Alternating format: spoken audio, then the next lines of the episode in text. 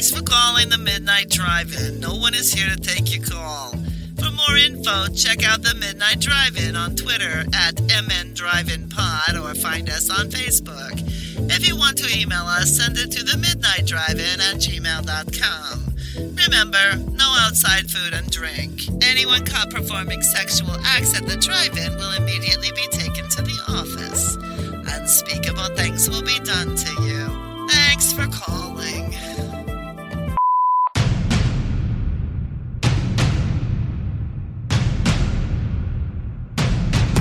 Drive away your worries and cares at this drive-in theater. That's why, to familiarize you with the movie rating symbols which will be used by this theater, we present the following guide for parents and young people. X, no one under 17 admitted. Casually waiting for the. Uh... Waiting for me because the fucking kids' baseball game ran long. Jesus Christ. Wait, now it's saying you missed the call. You didn't miss the call. Did I miss the call or no one missed the call? I thought it said Brian Wolford missed the call, but that doesn't make any sense because you're on the call. Noah's on the call too, so he didn't miss it either. None of us Yeah. missed it apparently. It's dumb. Multiverse thing. Another Brian missed the call. Fuck that, Brian. I mean, obviously, but You guys see the uh the teaser for the Marvels? Yeah. Actually looks all right. I'm ex- excited for it. Yeah. I don't think it looks as good as Blue Beetle. Or at least the trailer wasn't as good as the Blue Beetle trailer. Yeah.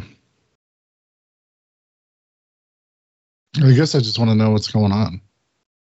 You? Looks like the tone's gonna be fun. Yeah. I was I was a little worried that they were gonna try to like make it super serious for some reason. More like the original Captain America movie. kind of because they uh only because it's you know the the big female led project so i was worried that they were going to try to lean, lean into the female superheroes can be cool too instead of just trying to make a good movie you know what i mean Yeah, I get it. I could see that being a problem. but instead it looks like they just tried to make a good movie and as long as it's it focuses on Rambeau i'll be fine Yeah. They're probably going to be like, no, but Brie Larson, Captain America, Captain Marvel. Come on. I just I don't hate Brie Larson as much as some other people do. But I don't I don't know. I feel like sometimes she she poisons the well a bit by the mm-hmm. fact that she goes out and does these interviews and you just want to be like shut the fuck up. But do you feel she's a good Captain Marvel? Would she have been your choice? I don't know because my problem is whenever I think about it, I try to think of who would be a better Carol Danvers, and I I have want- a real hard time thinking of somebody that could do it. I wanted Katee Sackhoff. Okay. I mean, if this was 25 years ago, maybe a Sigourney Weaver. Sure.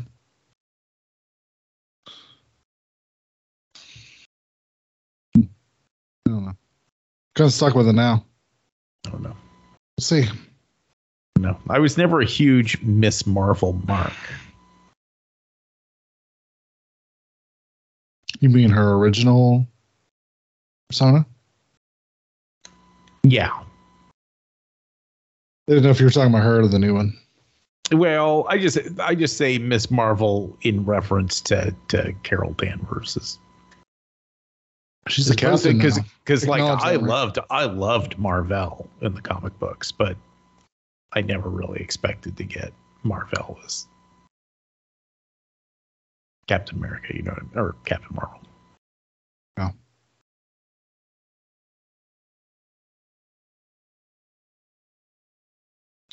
Maybe we'll get Captain Universe. Maybe we'll get Captain Caveman. You never know. You know what I mean? Get get Cosmic Spider Man. If they made a Captain Caveman movie, who should play him? Ooh, fuck. For some reason, I'm getting a real Jack Black vibe for I was character. I was getting ready to say Jack Black or Zach Galifianakis. yeah, I feel like the energy has to be Jack Black though. Caveman.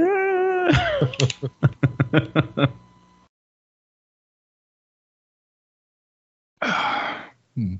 Live live action wacky races the movie. Oh, see, that's what we need. Why is there not a Hanna Barbera cinematic universe? There should be. I remember a few years ago somebody made a fake uh, Space Ghost trailer, and it was actually like pretty fucking dope. Play Space Ghost. Oh man, uh, Patrick Warburton. Might be a solid choice. If it was like 15 years ago, I'd say some Bruce Campbell, maybe. Oh yeah, that would be freaking great. I feel like he's getting a little old to do it now, though. Unless they just wanted to CG him.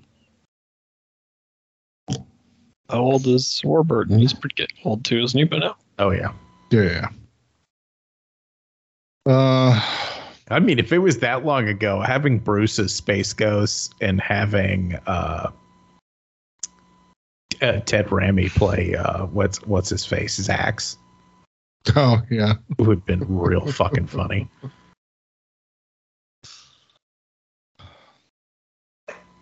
Just for the look, I want to say John Hamm, but I don't feel like he could pull off the Space Ghost persona. I'm a little sad that we don't have John Hamm playing a superhero. right? Maybe like a Kingdom Come Superman or something. I don't know. Well, the problem is I don't know how you'd use him because he's a good serious actor, but damn it, whenever he gets silly, he's so fucking funny. And I don't know. I don't know who toes that line of both. Um, I still haven't watched uh, the new Fletch movie. Should do that at some point. I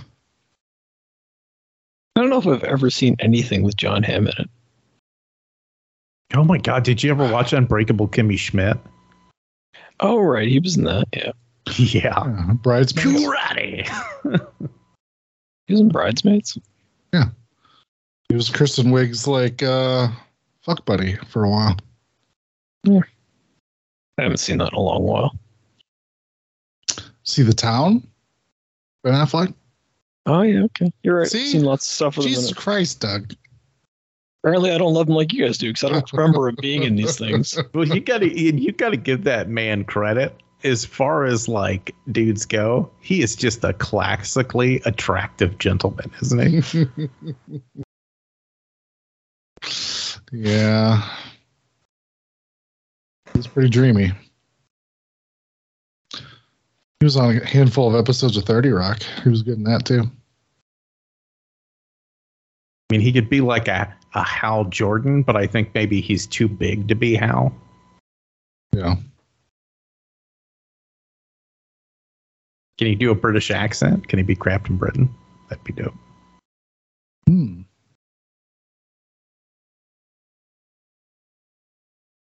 I'm really, I'm really sad that that hasn't become a thing yet. Uh, When are we going Right. to get a Captain Britain movie? Because I heard that uh, Marvel was talking to maybe Henry Cavill for it, but there's, there's just been rumors about it. for materialized. freaking forever because I would like them to bring in all those characters with uh, all the Arthurian stuff and the oh I can't remember what it's called the what's the magic realm called that it all has to do with Oh, I have no idea. I can't remember. Basically, basically the kingdom of Camelot exists in another universe, and there's a whole bunch of characters that are tied to it. Yeah, the problem you're not factoring in is the marketing of something called Captain Britain to an American audience. I believe your country's still a little too racist to actually support a movie like that. he's okay, so he's a white guy, but he's the wrong white guy. I mean, let's be honest. no, no, I was a that was that was a joke that was 100% serious about the attitude of America. Yeah. I feel like Well, I don't I think don't- it, I don't think it would work for like a movie. What if they did like the Miracle Man comics? I I Miracle Man's dope. You start off as kind of the goofy character and then descend into like the weird dark shit that Alan Moore brought into it. Maybe. I don't know. There's so much stuff. That's the crazy thing. Like I, I feel like we're unfortunately in a period where, um, if if the quality doesn't increase, this might be the decline of this era of superhero movies. Mhm. And we've got so much more shit to explore.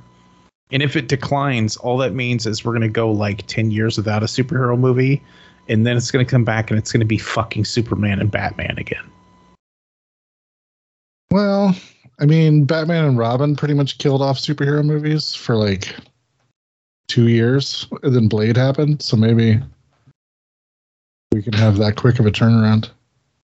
That's true. I mean, that's the good news. If you really think about it, really, I don't think we've ever gone since since Tim Burton's Batman. I don't think we've gone a full five years without any superhero movies. no, not even close. I don't think. I don't think we've gone five years without a Batman movie. I feel like we haven't even gone seven hours without a Batman movie. Fucking Batman. You know what else we have seven hours to do? Boom. Well played, sir. Was it really? All right. No, no, that was a good one. You're back, Brian. I don't know about that. You're back on the segue train. Uh, I don't know. Noah, do you want to tell us about Seven Hours of Judgment? Yeah, uh, it's, it's a long movie about uh, Beau Bridges being afraid of minorities. no, uh, so Beau Bridges is a uh, a judge in the Hey, hey. midst. I'm going to cut you off though. Your your immediate description was a long movie about Beau Bridges being afraid of minorities, and it's literally an hour and thirty minutes of Beau Bridges, and the villain is a rich white guy. So proceed now, if you, if you will. now you can get into the plot description and explain why you're wrong about everything. Okay, go ahead.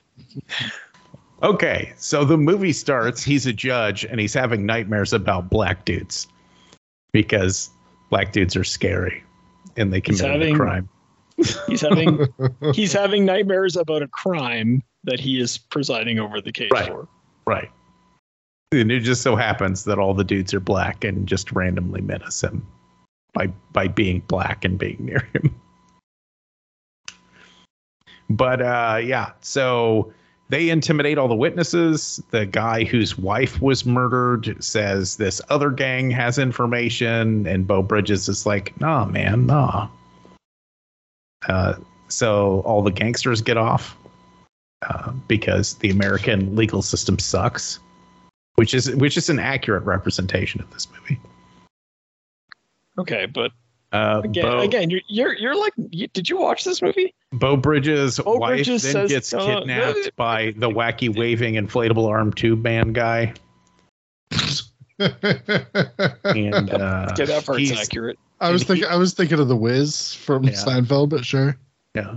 And he's like, hey, you've got seven hours to go get that evidence and bring it back to me, or I'm going to kill your wife, dude.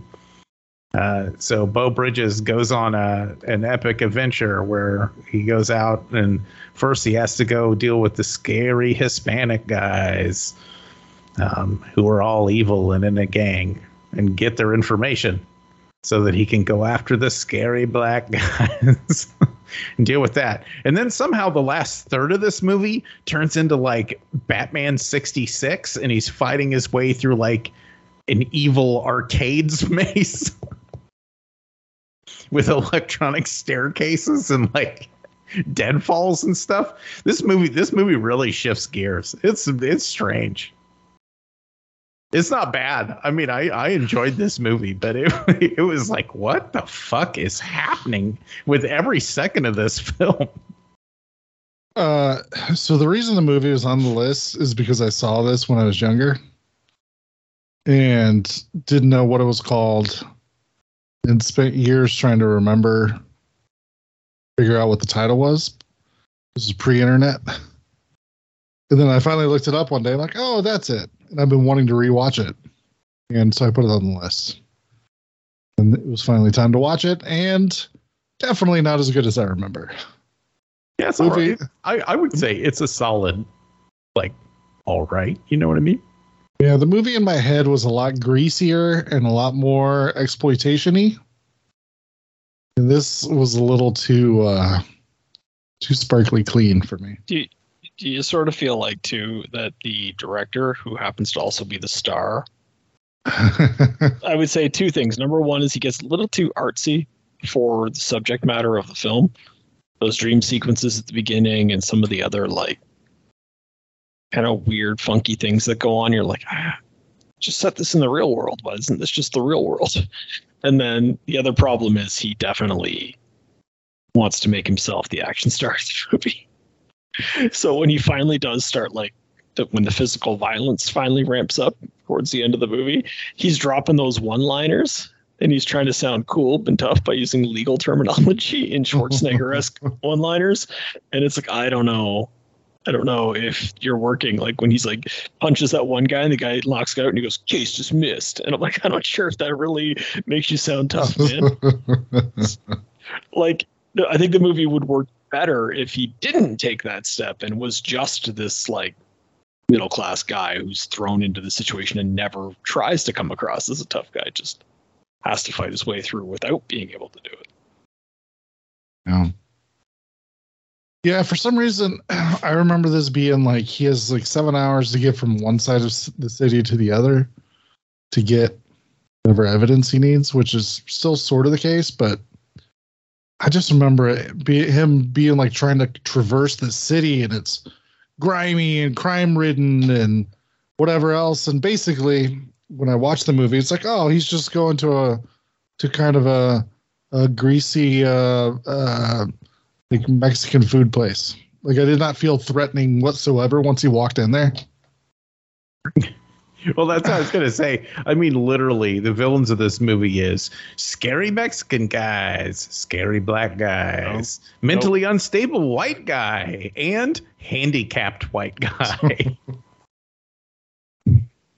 Again, you keep you keep bringing up the racial elements of this as if this is a racist film, but it's clearly not. It, you you didn't pay enough attention because this movie starts out making you think the terrible villains are the evil black guys that clearly are stereotypical black guys, and then it turns you on its head. It does it does what like Death Wish does, where it's like the legal system doesn't work, and this guy has no choice but to take things into his own hands but then it flips that on its head by making the rich white guy who wants to control the system into the villain.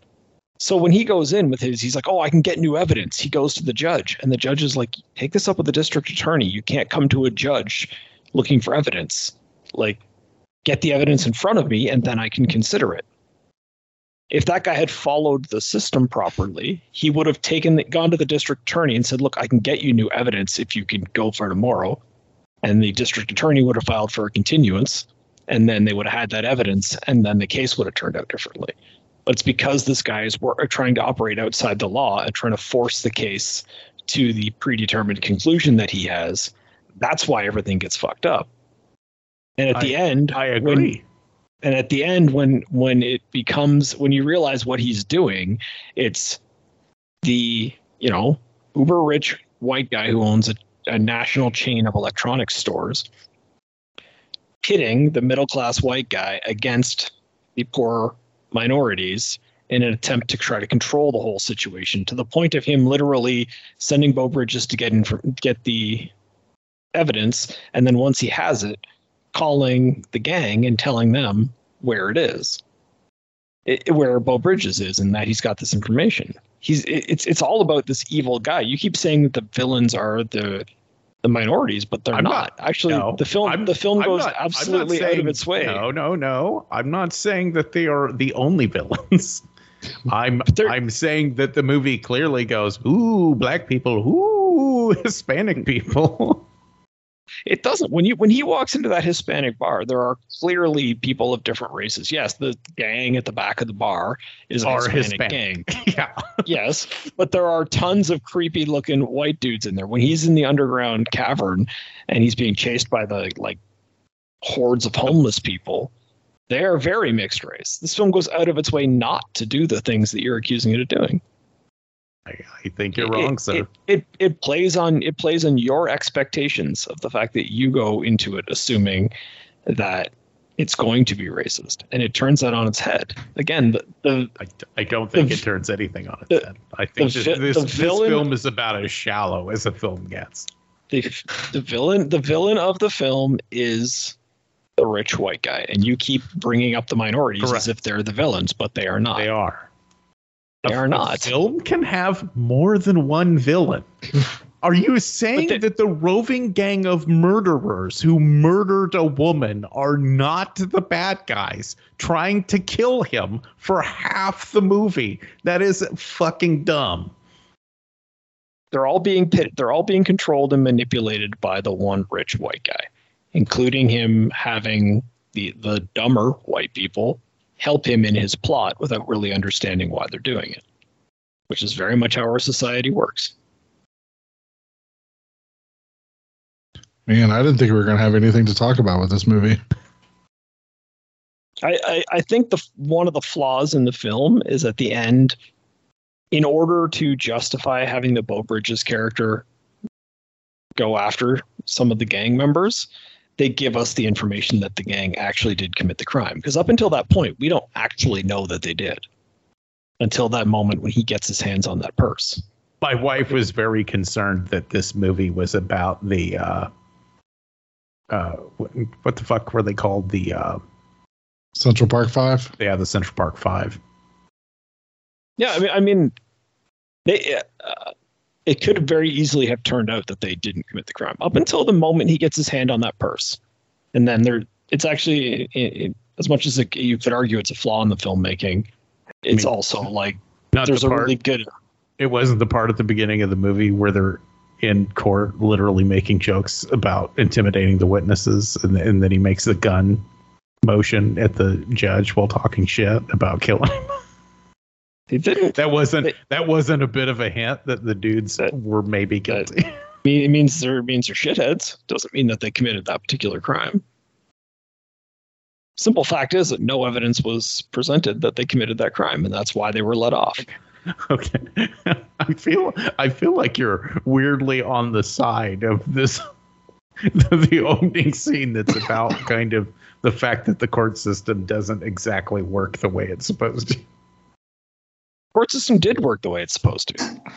The court system they went to they went to trial. They did there was not enough evidence to hold them over for trial. To, to sorry, they went to their preliminary hearing. There was not enough evidence to hold them over for trial, so they were let go.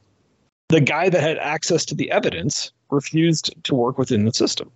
That's why they got let go. If he had simply played the game properly, if he had gone to the, to the prosecutor and said, "I can get you more evidence, just give me a little bit of time," the judge was more than willing to work with them. He actually calls the prosecutor over and says, like, are you sure you've looked at all of the opportunities here for evidence and stuff before I make a ruling? Like, if he had said, no, I can get you more evidence, it's just going to take a day, I think the judge would have would have given him that time.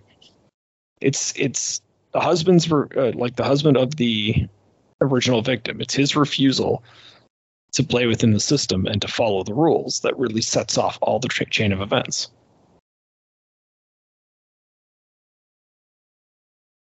Because they even mention in that court hearing very specifically if we knew what happened with this purse that would help us understand what happened a lot more well this guy thinks he can get his hands on that purse and prove how who who took it that would that would have been enough maybe to, to get them to trial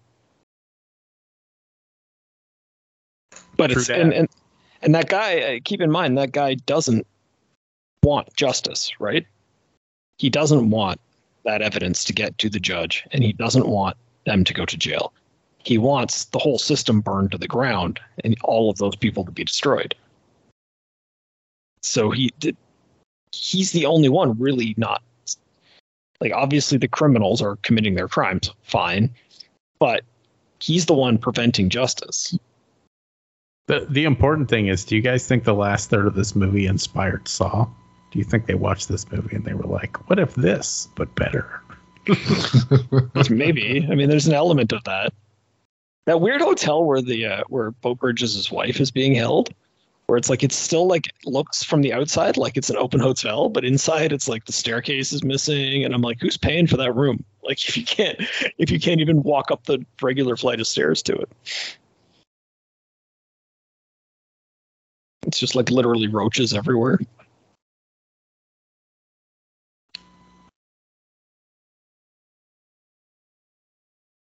Yeah. What'd you guys think of Jaws Jr.? Where'd they get that guy? They were like, "Hey, you, you kind of look like Jaws from that other movie."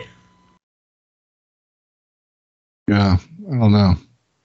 Someone was like, uh, you ever read of Mice and Men? yeah, that's what I was getting ready to say. I was like, Just- we need just you be to that be- guy. "We need you to be Lenny in a much less artful piece."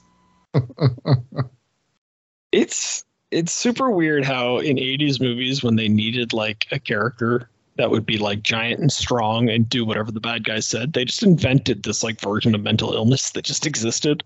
Where you were like oh they're just like childlike and they don't understand but they're for some reason giant and strong as well. And it's like that, that was that was just a thing in the 80s and i don't know what it's based on in reality And there it was might a just te- be and there was a terrible term for it that everybody used constantly. Yeah, but I mean, it might be just as simple as, hey, that that Lenny character that was that was a real convenient plot point in that one book we read in high school. I guess we could just use it in all of the movies for an entire decade. I mean, look, he was just one like messed up face away from just being like baby Ruth. It's true. Like he was just a good looking sloth. That was it. I actually di- did. You guys ever watch The Middle? Uh, The random little movie? sitcom. No, the sitcom. oh, I I'm sure I saw an episode of that, but I do not recall anything about it. There's there's an episode where they make the little brother read of Mice and Men to the older brother, but he, the older brother's not interested, so he makes him do a Cliff Notes version of it. And it's the funniest fucking thing I've ever heard in my entire life. Where the kid goes, "There's this guy and his friend Lenny. Oh, and they love each other. And uh, and Lenny has a mouse. Oh God, he killed it. And then this happens. This happens. Hey, Lenny got a puppy. Lenny loves the puppy. Oh, the puppy's dead.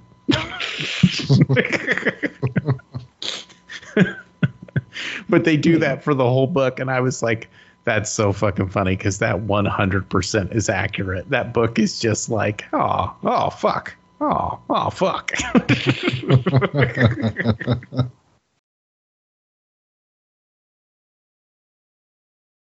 now he's with his friend's wife, and she's comforting him, and she's nice. Oh, she's dead.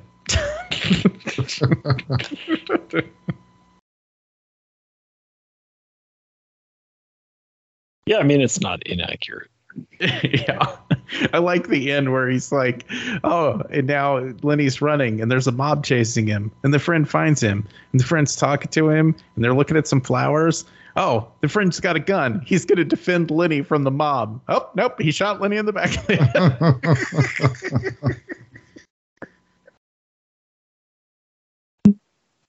head. Right. anyway, Beau Bridges. Before before we start breaking down all the Bugs Bunny episodes that were inspired by Mice and Men, let's get back to the movie we're talking about. Yeah, it's all right. Like I said, it's, it's fine. Yeah, yeah, I- it's just not what I remember, which is what bummed me out. Well, because I, th- I think your child's mind seeing him in that like underground tunnel full of the homeless people probably translated that almost into a gymkhana like setting of just like freaks everywhere. And then when you watch it, it's like, oh, they're just homeless people who are upset that some rich guy wandered down into the area that they've claimed for their own.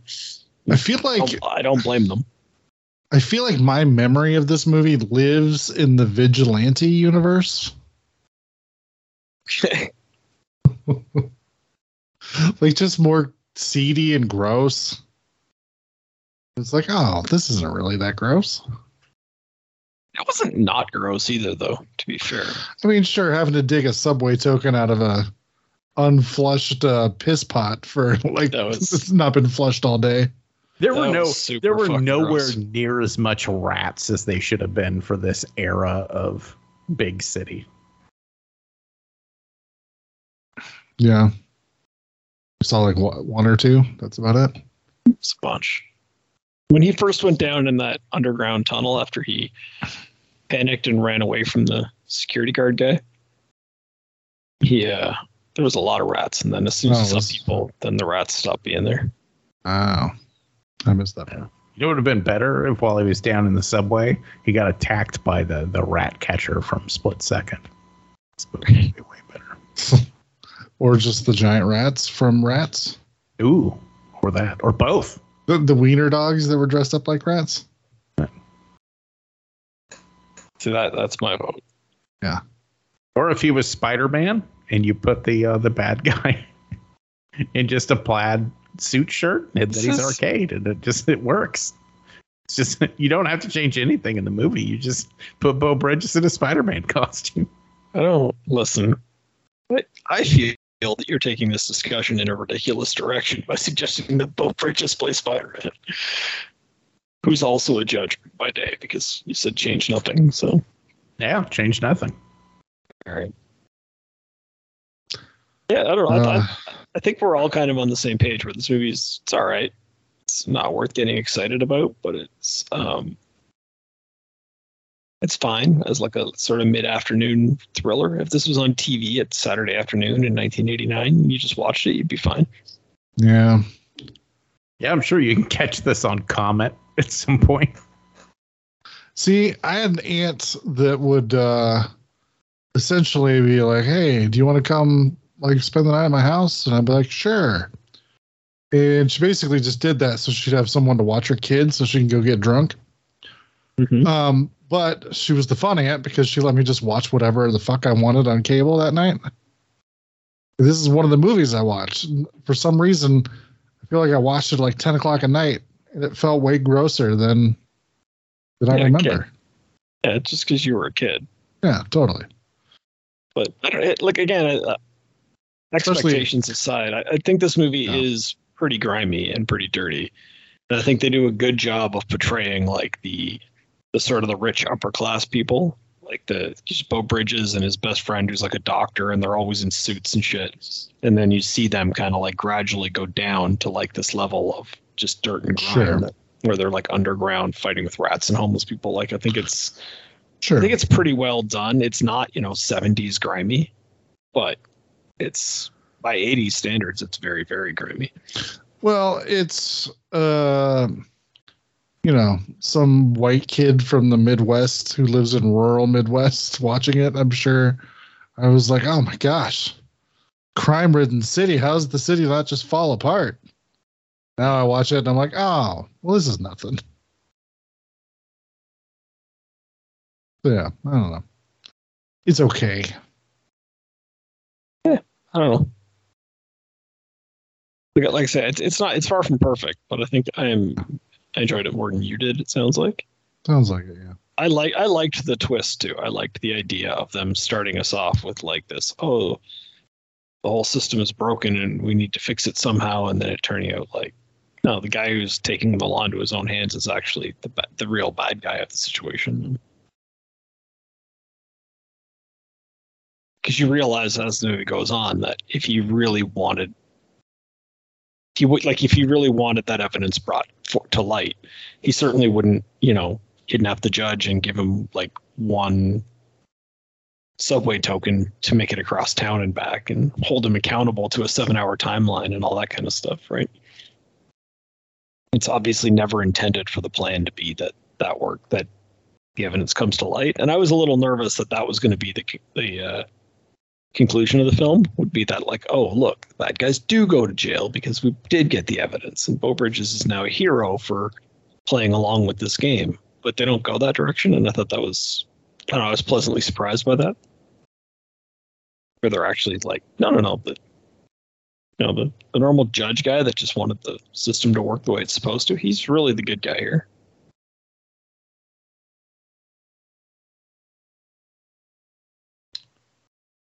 Uh, all right. Anything else for you? Move on. Nah. Yeah. All right, Doug. Why don't you run down Night of the Running Man?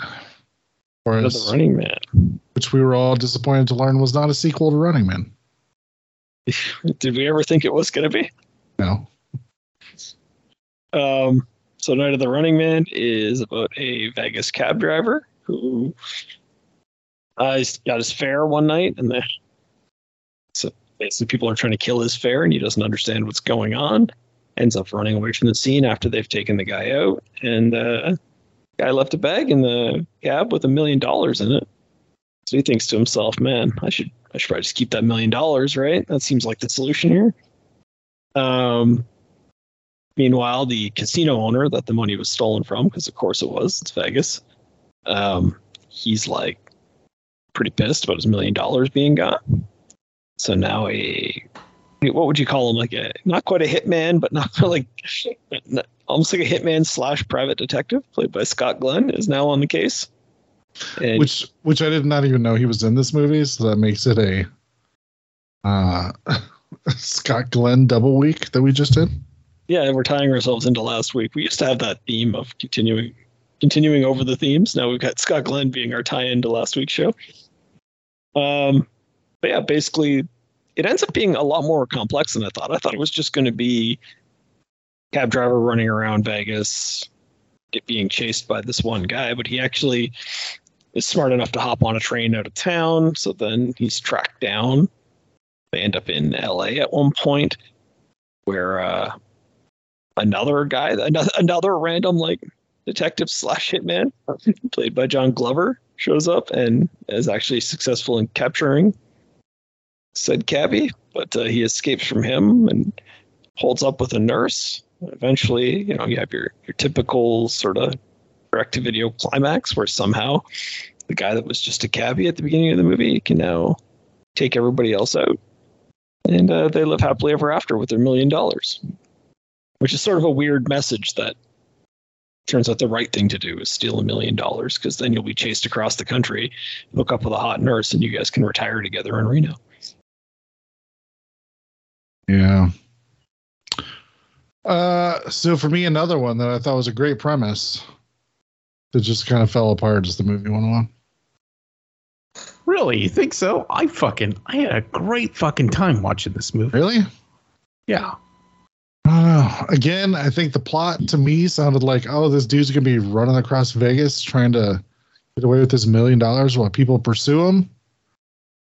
And I mean, that's not really what it ends up being. It's more of like a multi-state chase over trains and shit, and Scott Glenn talking to a bunch of people. I think I just wanted more like Scott Scott Glenn being a stone cold motherfucker. right has sex with this pretty attractive lady, and then snaps her neck because she's asking too many questions. Yep. That's our introduction to him. Yeah, He throws a waitress over Hoover Dam. right. Yes. that my favorite scene is when he randomly gets like mugged and he just like cuts the shit out of that one guy's face. It's like it's not even really apropos. It's like irrelevant to the plot. It's just an excuse to make him stab some guy a bunch of times in the face. hmm Gotta But make him looked look like a badass. It looked really cool, so I didn't care. Yeah, it's I like kind slash, of like slash, where the guy's like, I can't see it. He goes, get a fucking dog and just walks off. The uh the attempted one-liners in this did not always play, but I really enjoyed that one in particular. Yeah, like Yeah. like I said, I I thoroughly enjoyed this. It was just exploitative enough that like I don't know, I had fun with all of it. Uh, the fucking dude gets his feet poached. Which I feel was not like a good Like I don't know. It's just it's like, oh, he can't really walk now. Oh. Makes this chase even more boring.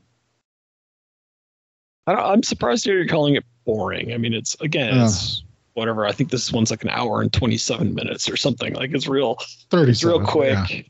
and it's like there's plenty of. I would have liked to see more of the like the, the feet torturing scene. I would like to see the the cabbie character take more of Whoa, beating. whoa there, Quentin Tarantino. Not necessarily more things happening to his feet. It's not what I'm suggesting. I'm suggesting that I like for me if like if he'd been if he'd been through more, like you know, more physical altercations and he was like getting more and more beat up throughout the film, I think that would have worked. For some reason, I pictured this movie a little more grimy. Apparently, I was just in a grimy mood this week. I didn't feel like I got enough of it. Well, and, and I think the problem is both of these films have a premise that lends itself to that griminess, but Yeah. then they came out in a time like this is what, ninety four, I think. Yeah. It's like that's not really a time for grimy films. We've had that Uh, discussion many times. I was going to say, do you guys remember? I I can't remember. Uh, my sense of time is completely shot. But years ago, maybe five years ago, there was that movie with Jamie Foxx and uh, Tom Cruise. Where Tom It's- Cruise it's is a been, it's hitman. been way more than five years. yeah, Yeah, yeah, I, yeah. I it's have like- no idea how long It's that's been. col- collateral. It's a great movie. And it's like what from 06 or 07, something like that. Yeah. Do you guys do you guys think that they intentionally dressed Tom Cruise character up to look like Scott Glenn's character in this movie? Because I that's the first thing I noticed. I was like, holy shit, he's wearing like almost the exact same suit, that That's light gray suit through the whole movie. I don't think they did that on purpose. No. 2000, 2004, by the way. That movie's almost 20 years old. Jesus fucking Christ! I, I think you're you've, Uh, you've accidentally stumbled I'm- across something here, though. I'm, No, cons- that might I'm concerned. I have Alzheimer's at this point. Quit talking, Doug. I might I might be sick. you know, five years ago. Oh my god. No, that was a joke. You can keep saying whatever. no, it's fine. Uh, yeah, I, I don't know. I mean, Michael Mann directed Collateral. I would I would assume he would have better sense than to rip off a. No, I don't think it wasn't a rip off because the movies were completely different. I'm just saying it was because I think that takes place in Vegas too, right? Nope. No, Is that right? Is it LA. in New York? I don't yeah, it's not there. know. It was LA. Well, I mean, this movie took place in LA too at some Aha. point, so See? maybe. So, aha, my idiocy comes full circle. my being wrong becomes right yet again.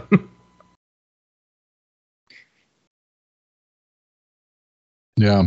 Um, I don't know. I think I just pictured this dude like having to traverse Vegas, and I'm like, ooh, creepy, gross Vegas would be kind of cool. And him getting into like, you know, horrible situations, having to deal with lobsters or gang members or whatever. And they don't really do that. It's just, yeah, this guy owns a casino and Cabby ran off with a million bucks. Like, not that exciting. I don't like. I don't know what you thought you were getting with this movie, but Well, I I just I, I just explained what- it. So I mean, like, the two the two hitmen are the best part of this movie, and I wish it was a lot more of them. I definitely I love the uh, the John Glover, the second Hitman guy. Yeah. Um, his performance, he's just having a fucking blast in this movie. He's just like when he pulls up to the ca- gets him in like the cab, and then he's just like he just starts fucking with him. Like, oh yeah, we're gonna go this way. I know where there's a good hotel, and he's like, what's the uh, what's the hotel's name? And he names it after himself because he's just taking the guy to his place, and then he just like when he I think when he um tortures him. I think that's just for fun. I don't think that's part of like plan really. He just decides he's gonna burn his feet. You're like, okay. I do like the end where he's like, okay, okay yeah, one more time. Yeah. you know what? You know what? You know what I wanted? I wanted fucking Judgment Night. That's what I wanted. Okay. But you got to stop judging movies because you decide you want something, and then Oh no, no. the I shall movie ne- continue. was never trying to do that. I that's will not continue. the movie's fault. You know what I wanted from this movie? UHF, and Weird Al wasn't in it at all. so fuck this movie. But yeah, I don't know. Like I said, it was all fun. I the most boring parts were the part of like the cab driver being the cab driver and doing cab drivery things. Like I know he has to talk to that waitress in order to set up uh Scott Glenn throwing her over the fucking dam. Which were you happy that they threw a dummy down the dam? You know I was. I was a little mad that that dummy didn't hit anything though. It was too Yeah. clean. Too clean of a dummy fall. I need that dummy to bounce. Do we do we think that maybe part of the problem with this film is Andrew McCarthy being cast as the cab driver, and maybe just he should have just stayed in the '80s where he belongs. I was, By I was 1995, he shouldn't be starring in a movie or not an action movie anyway. I was getting ready to say I stared I stared at him for a really long time and I was like, who the fuck is that? And I looked at Char and I was like, Char, do you know who Andrew McCarthy is? She goes, That name sounds familiar, but I don't know who that is. So I was like, I'll look him up on IMDb. And a different picture of him popped up and I was like, I don't know who the fuck this man is. and, and finally I looked at his credits and it was like mannequin and a bunch. I was like, oh Yeah, Come on, Weekend at Bernie's. Come on, man. Yeah, well, that's what I said. Like, I was like, oh, he's all those, he's that nameless dude from all those 80s movies that I've Pretty- seen. yeah, yeah. Pretty in Pink. It's I just don't know if he belongs in the lead of an action thriller. You know, I'm not. Like they gave him like the long hair and the goatee so that everybody would know this film came out in 1994. But it's like just just in case anyone was gonna forget. But you know, it's still he's know, almost too likable. You want him to be kind of like. Uh, you know, and maybe, maybe they could have done that better too by portraying his life a little differently. They show him living in a trailer, but they don't doesn't seem to be living like a hard life. So when he finds his money, it's like he doesn't need it. It's not like his opportunity to get out.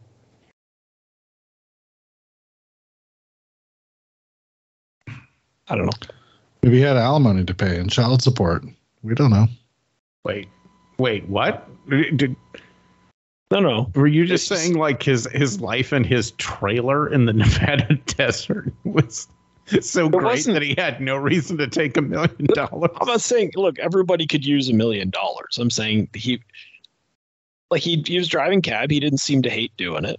There was no indication that like it was rough. His house was like his home was fine. Okay, granted he's living in a trailer, but it wasn't like, you know, trailer park boys trailer park. It was a reasonable trailer park. He seemed to have like friends and he'd stop at like the bar at the end of the night and go in for a drink and everybody knew him and shit. Like he seemed to be living a fine life.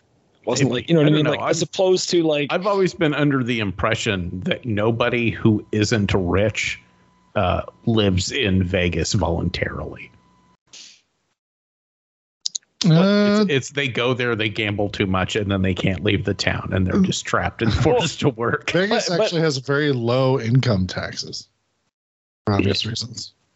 But but I think the I think the movie would have made more sense if it was that. Like if he was buried in gambling debt, that would make like first of all it would make a lot more sense to have it set in Vegas and everything. It would help help play into that theme. But also it would be like I'm in this trouble and this is my way out of it. And maybe it would make him more of a sympathetic character in some ways. Could I owe a bookie some money. They said they're gonna blow Yeah. up his cab or some shit if they they didn't get paid. Yeah, something something like that. Like make it again, and I think adding that darkness would have been better too. Because that's the other thing is like this is a Mark L. Lester film, right? So you're like,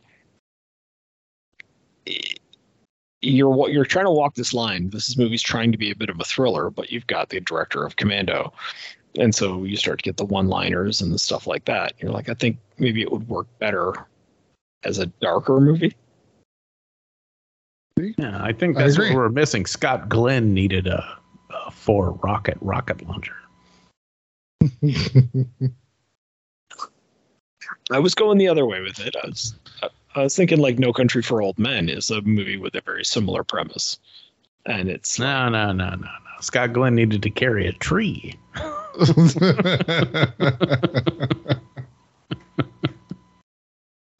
Dare I say that Scott Glenn might not be able to lift a tree as well as Arnold Schwarzenegger can? How dare you? Scott Scott Glenn could definitely carry a tree if he wanted to. Maybe not the same tree. a smaller, smaller tree. the Charlie Brown version of that tree.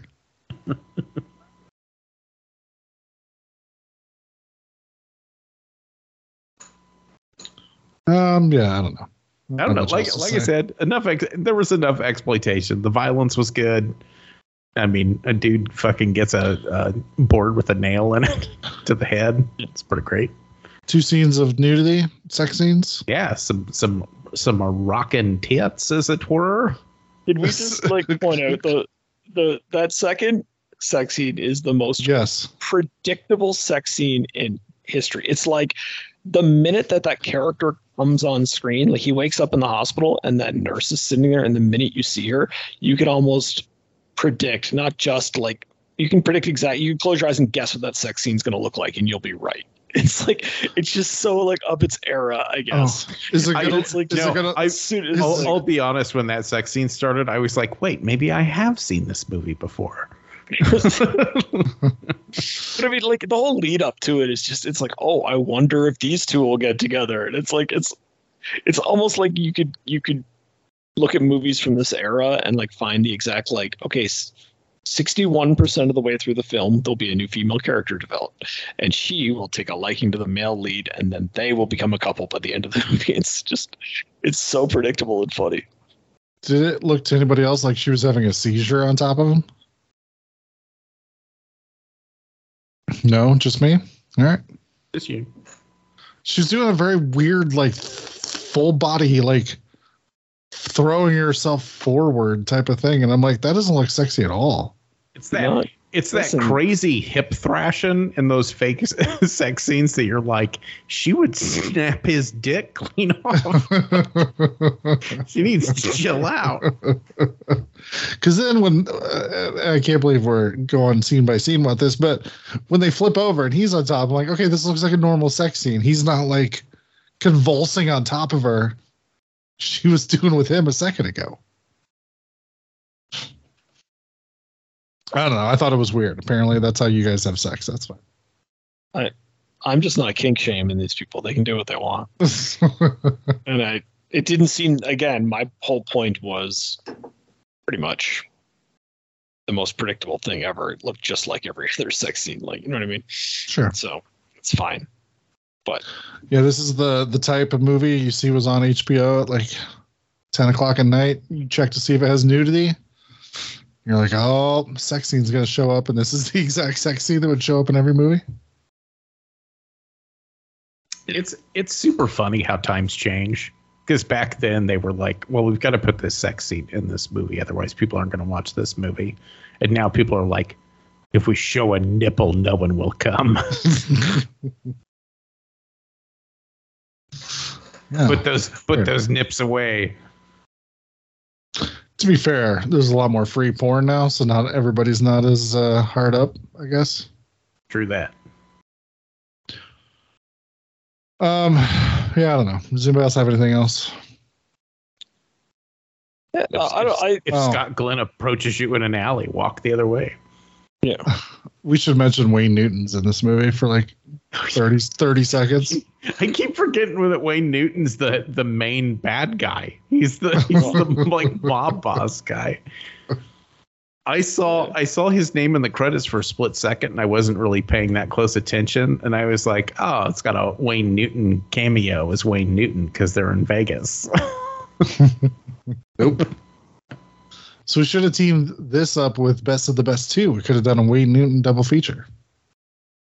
I don't I, I don't know if we need to do that but yeah I, I think this movie is better than you're giving it credit for um Alright. I think the the villains are are really fun to watch I think the violence is okay I would have preferred to be more of it um you know I think maybe they should have filmed something actually in Vegas because I don't know that they actually filmed anything in Vegas They filmed the cab, the cab driving around, and it was definitely uh, Andrew McCarthy driving it, not a stuntman.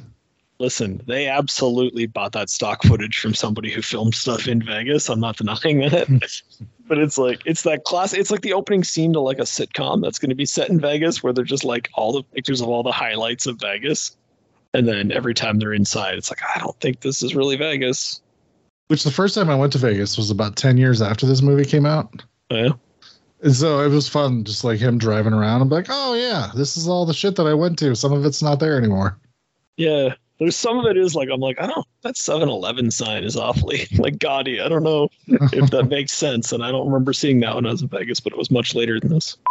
Thanks for calling the Midnight Drive-In. No one is here to take your call. For more info, check out the Midnight Drive-In on Twitter at MN Drive-In Pod or find us on Facebook. If you want to email us, send it to the Midnight Drive-In at gmail.com. Remember, no outside food and drink. Anyone caught performing sexual acts at the drive-in will immediately be taken to the office. Unspeakable things will be done to you. Thanks for calling. Uh, what did everybody watch? Shit. Um, I watched that movie Chupa. It's about it's is a movie about a Mexican American kid who goes back to Mexico to meet his grandfather after the death of his actual father, and ends up helping a baby chupacabra find its family. I heard of this movie. It's on it's on Netflix. It's everything you expect it to be, but better because his grandfather turns out to be a La Mascara luchador.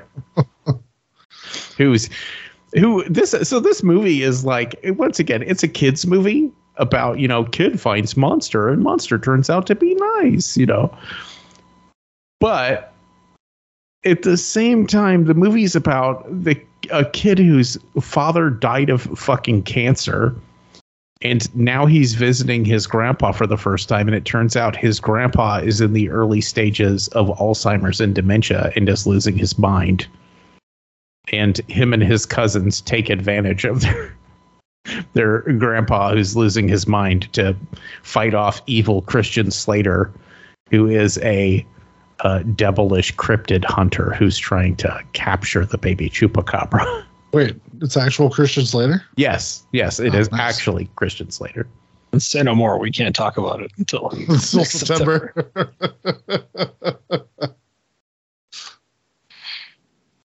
But it's this movie is set in a weird universe where okay, so chupacabras are real, so that's that's a thing we got to deal with, and it's also set in a universe where they're trying to pretend that uh, luchador wrestling is real as well, Good. that it is actually a fighting sport, Gotcha. and they and they take that hundred percent seriously. That the grandfather was never defeated in the ring. It's it's really weird. Yeah, he's he. By the way, he's in dementia because uh, his his uh, luchador nemesis kicked him out of the ring and he cracked his skull and he has brain damage. Once again, this is, once, once again, this is a children's movie. Yeah, it's got to learn lessons about dementia somewhere. Right. I, I was like, is this the 80s? Because this is real dark for a kids movie. Like, if you really pay close attention. Doesn't sound you take that much attention if a guy's flying out of the ring and bashing his head on the floor. Well, and then like you'd think the the movie would end one way, and it does not. Like because the at the beginning of the movie they're talking about Christian Slater's trying to catch the chupacabras because uh, apparently they have mystical healing qualities. And they kind of establish that at the beginning of the movie, and then you're like, oh, okay. So at the end of the movie, somehow they're going to use the chupacabra to fix the the grandpa or something. And it's like, no, no, that's not what's going to happen. The big takeaway at the end of the movie is that the Mexican American kid now has an appreciation for Mexico and is going to learn Spanish and and now enjoys his mother's barbacoa. like, I was like, oh, that's that's deep. You guys are really going for the deep meaning.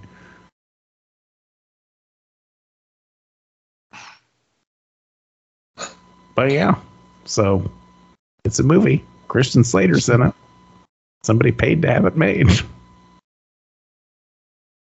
and at one point, a guy does say, It is time for you to learn the beauty of the suplex. And then suplexes Christian Slater, which is pretty dope.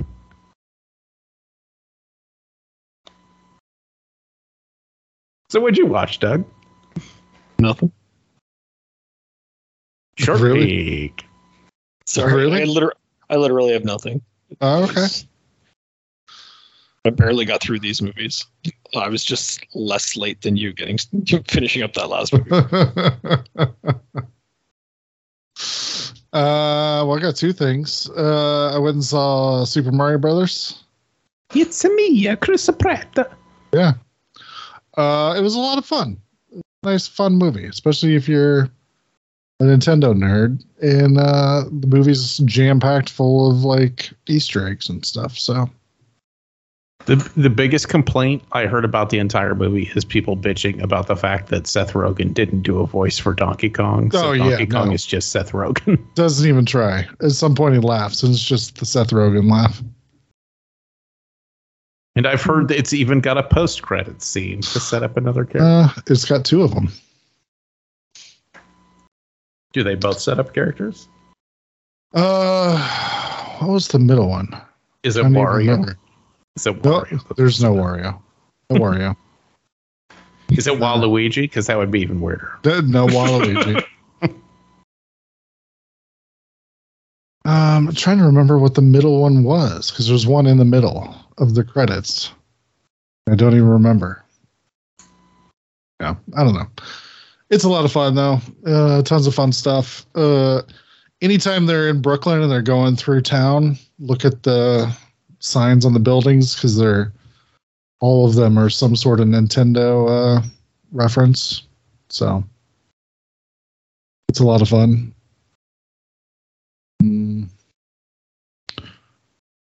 I don't know. Critics are not loving it, but apparently audiences are rating it really high on Rotten Tomatoes. So I meant to go see it. I just kind of didn't didn't have the motivation. sure, uh, it's good though. I had a great time, and uh, you know what? When we went, there was a bunch of kids dressed up in Mario and Princess Peach costumes, and That's awesome. they were all having a fun time. So Is is Daisy in it? Uh, no, but there is. Trying to remember, is that is that a YouTube video or was it in the actual movie? I swear there's some video that has like all the princesses in it, but Peach is the only one we see like in the movie itself.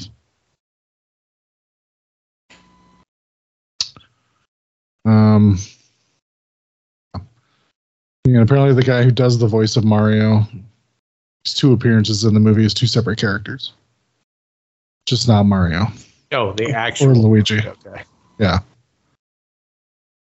Yeah. They're like, well, we hired Chris Pratt. Sorry. You can be these two other characters if you want. It's like, okay. And he went, oh. Oh. Oh no. yeah. That he hopped away.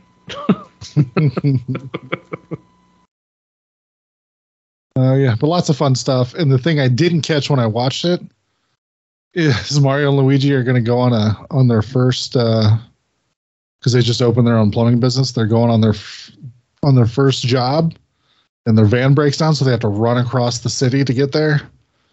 And I didn't realize it because then it goes into side scrolling mode. And I didn't realize it, but this the cityscape is set up to look like the first level of the original Super Mario Brothers. Oh, no. Pretty dope.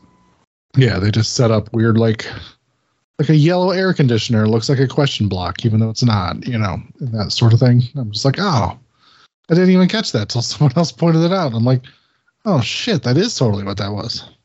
So it's fun. Uh yeah, so recommend for me. Luke or uh, Lando would probably like it there, Doug. If you give him a took him Yeah, he's got a.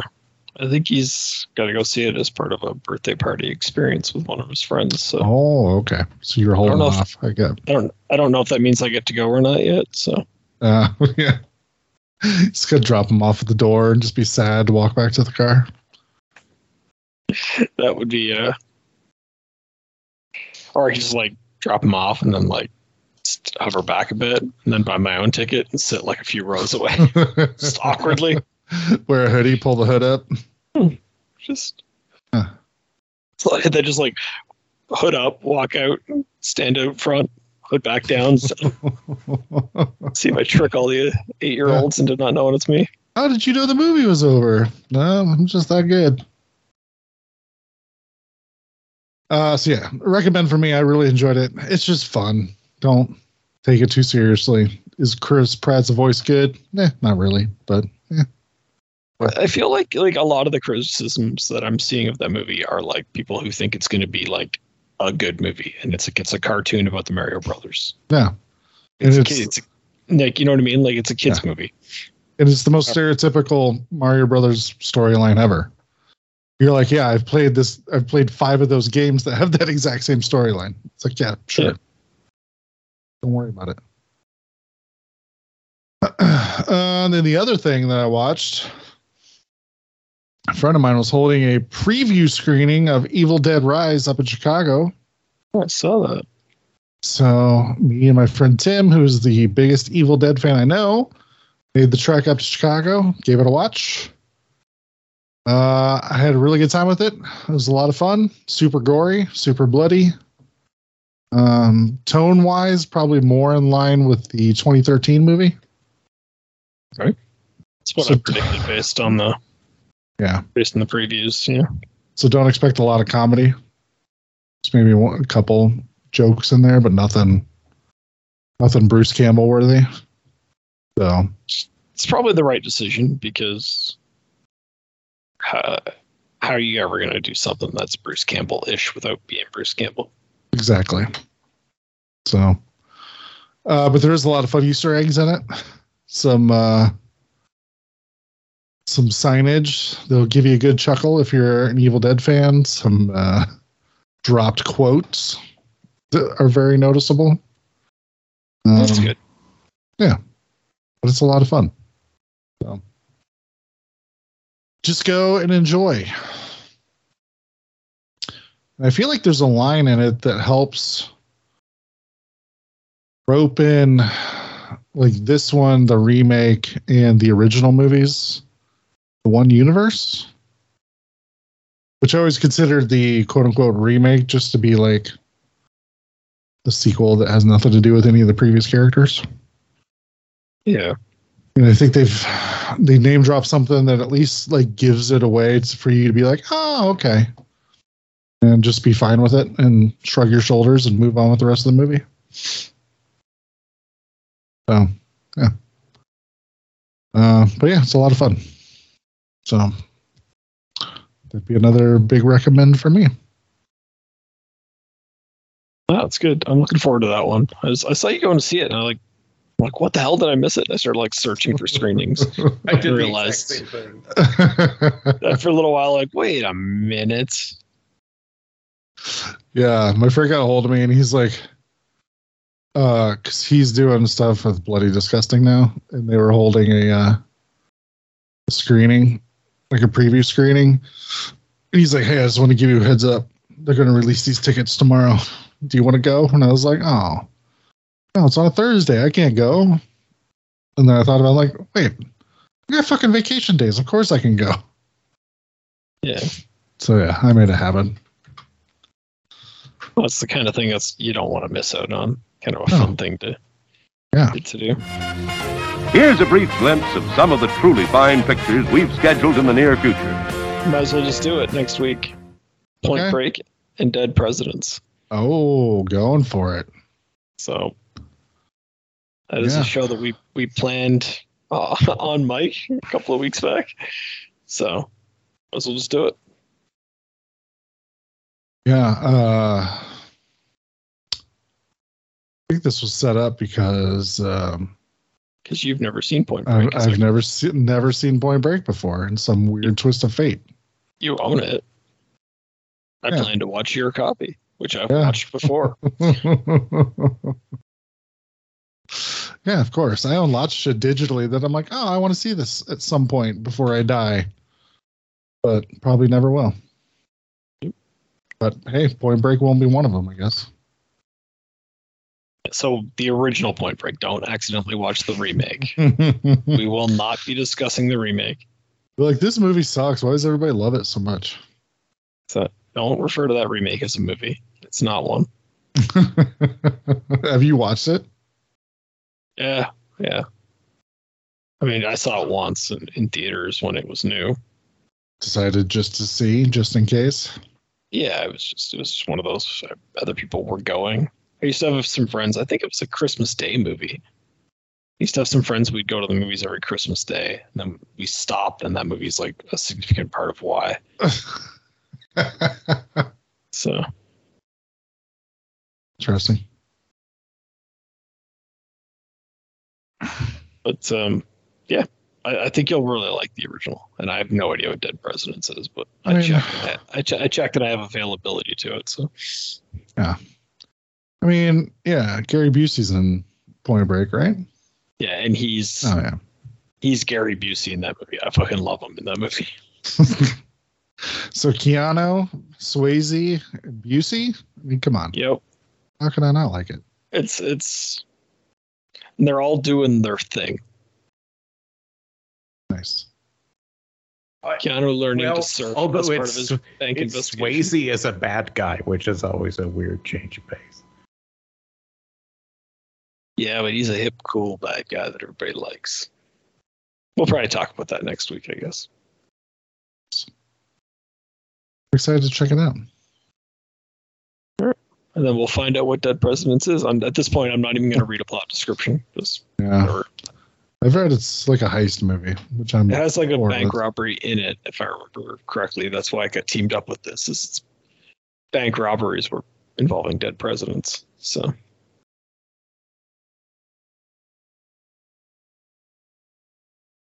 Uh, did anybody celebrate uh, Rex Manning Day this week? you did. You did your annual post on Facebook that reminded me that it's Rex Manning Day. Yeah. I was asking you, did you guys celebrate? I Too much didn't work. Do anything, didn't do anything special for it. No. Come on. Come on, guys. It's a holiday.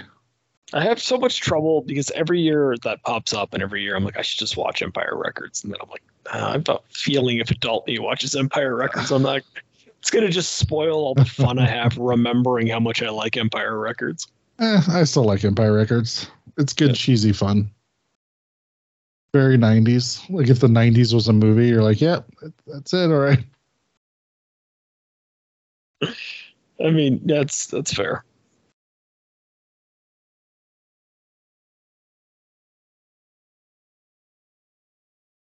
Uh, I don't know. Does anybody else have anything fun to say?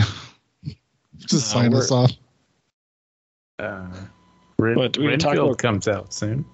Christopher Sure Lloyd does. was in The Mandalorian. Remember that? Oh, fuck. Yeah, we should talk about that.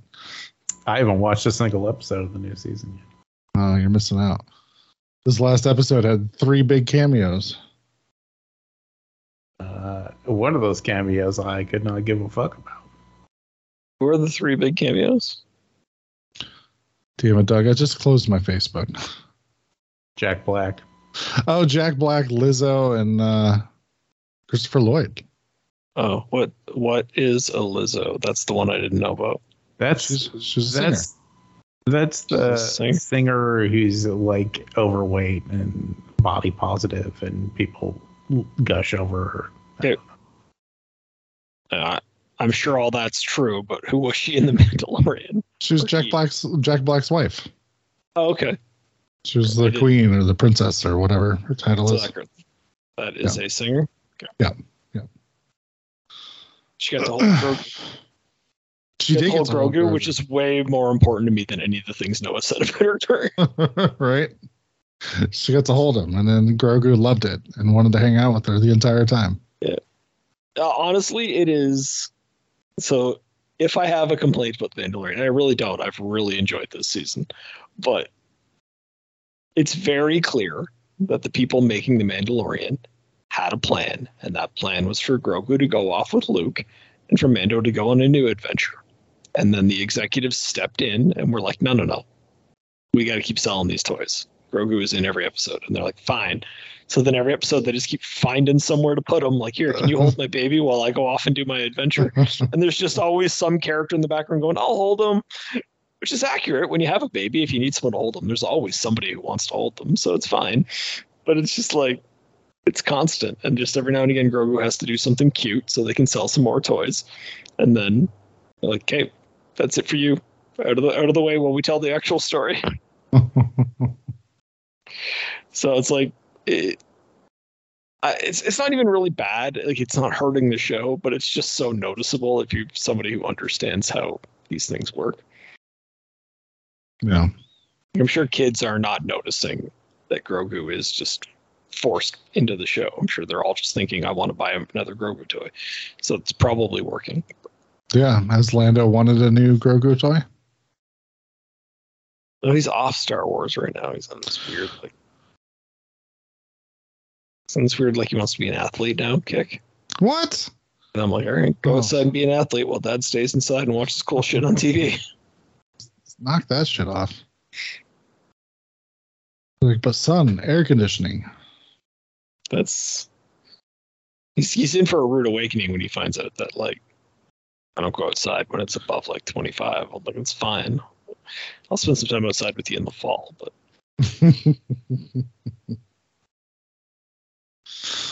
Hmm. Yeah, so this uh this gives what was it Christopher Lloyd gets the uh I don't know, isn't there a term for somebody who's been in Star Wars and Star Trek? no, not, not one that I'm aware of. No. But I saw someone say something on Facebook and I figured no Noah might know. Uh, We have a- Boy Award. I don't know. All right. Do we know? Have there been many people who have done that? There can't be too many. Probably not. I don't know. I think there's at least one or two others. Sure there are. Probably a bunch of like background extras that are just nerds that just travel around trying to get in shit.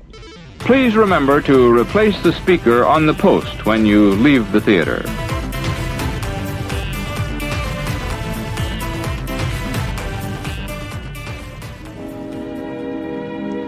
And now, folks, it's time to say goodnight. We sincerely appreciate your patronage and hope we've succeeded in bringing you an enjoyable evening of entertainment. Please drive home carefully and come back again soon. Good night.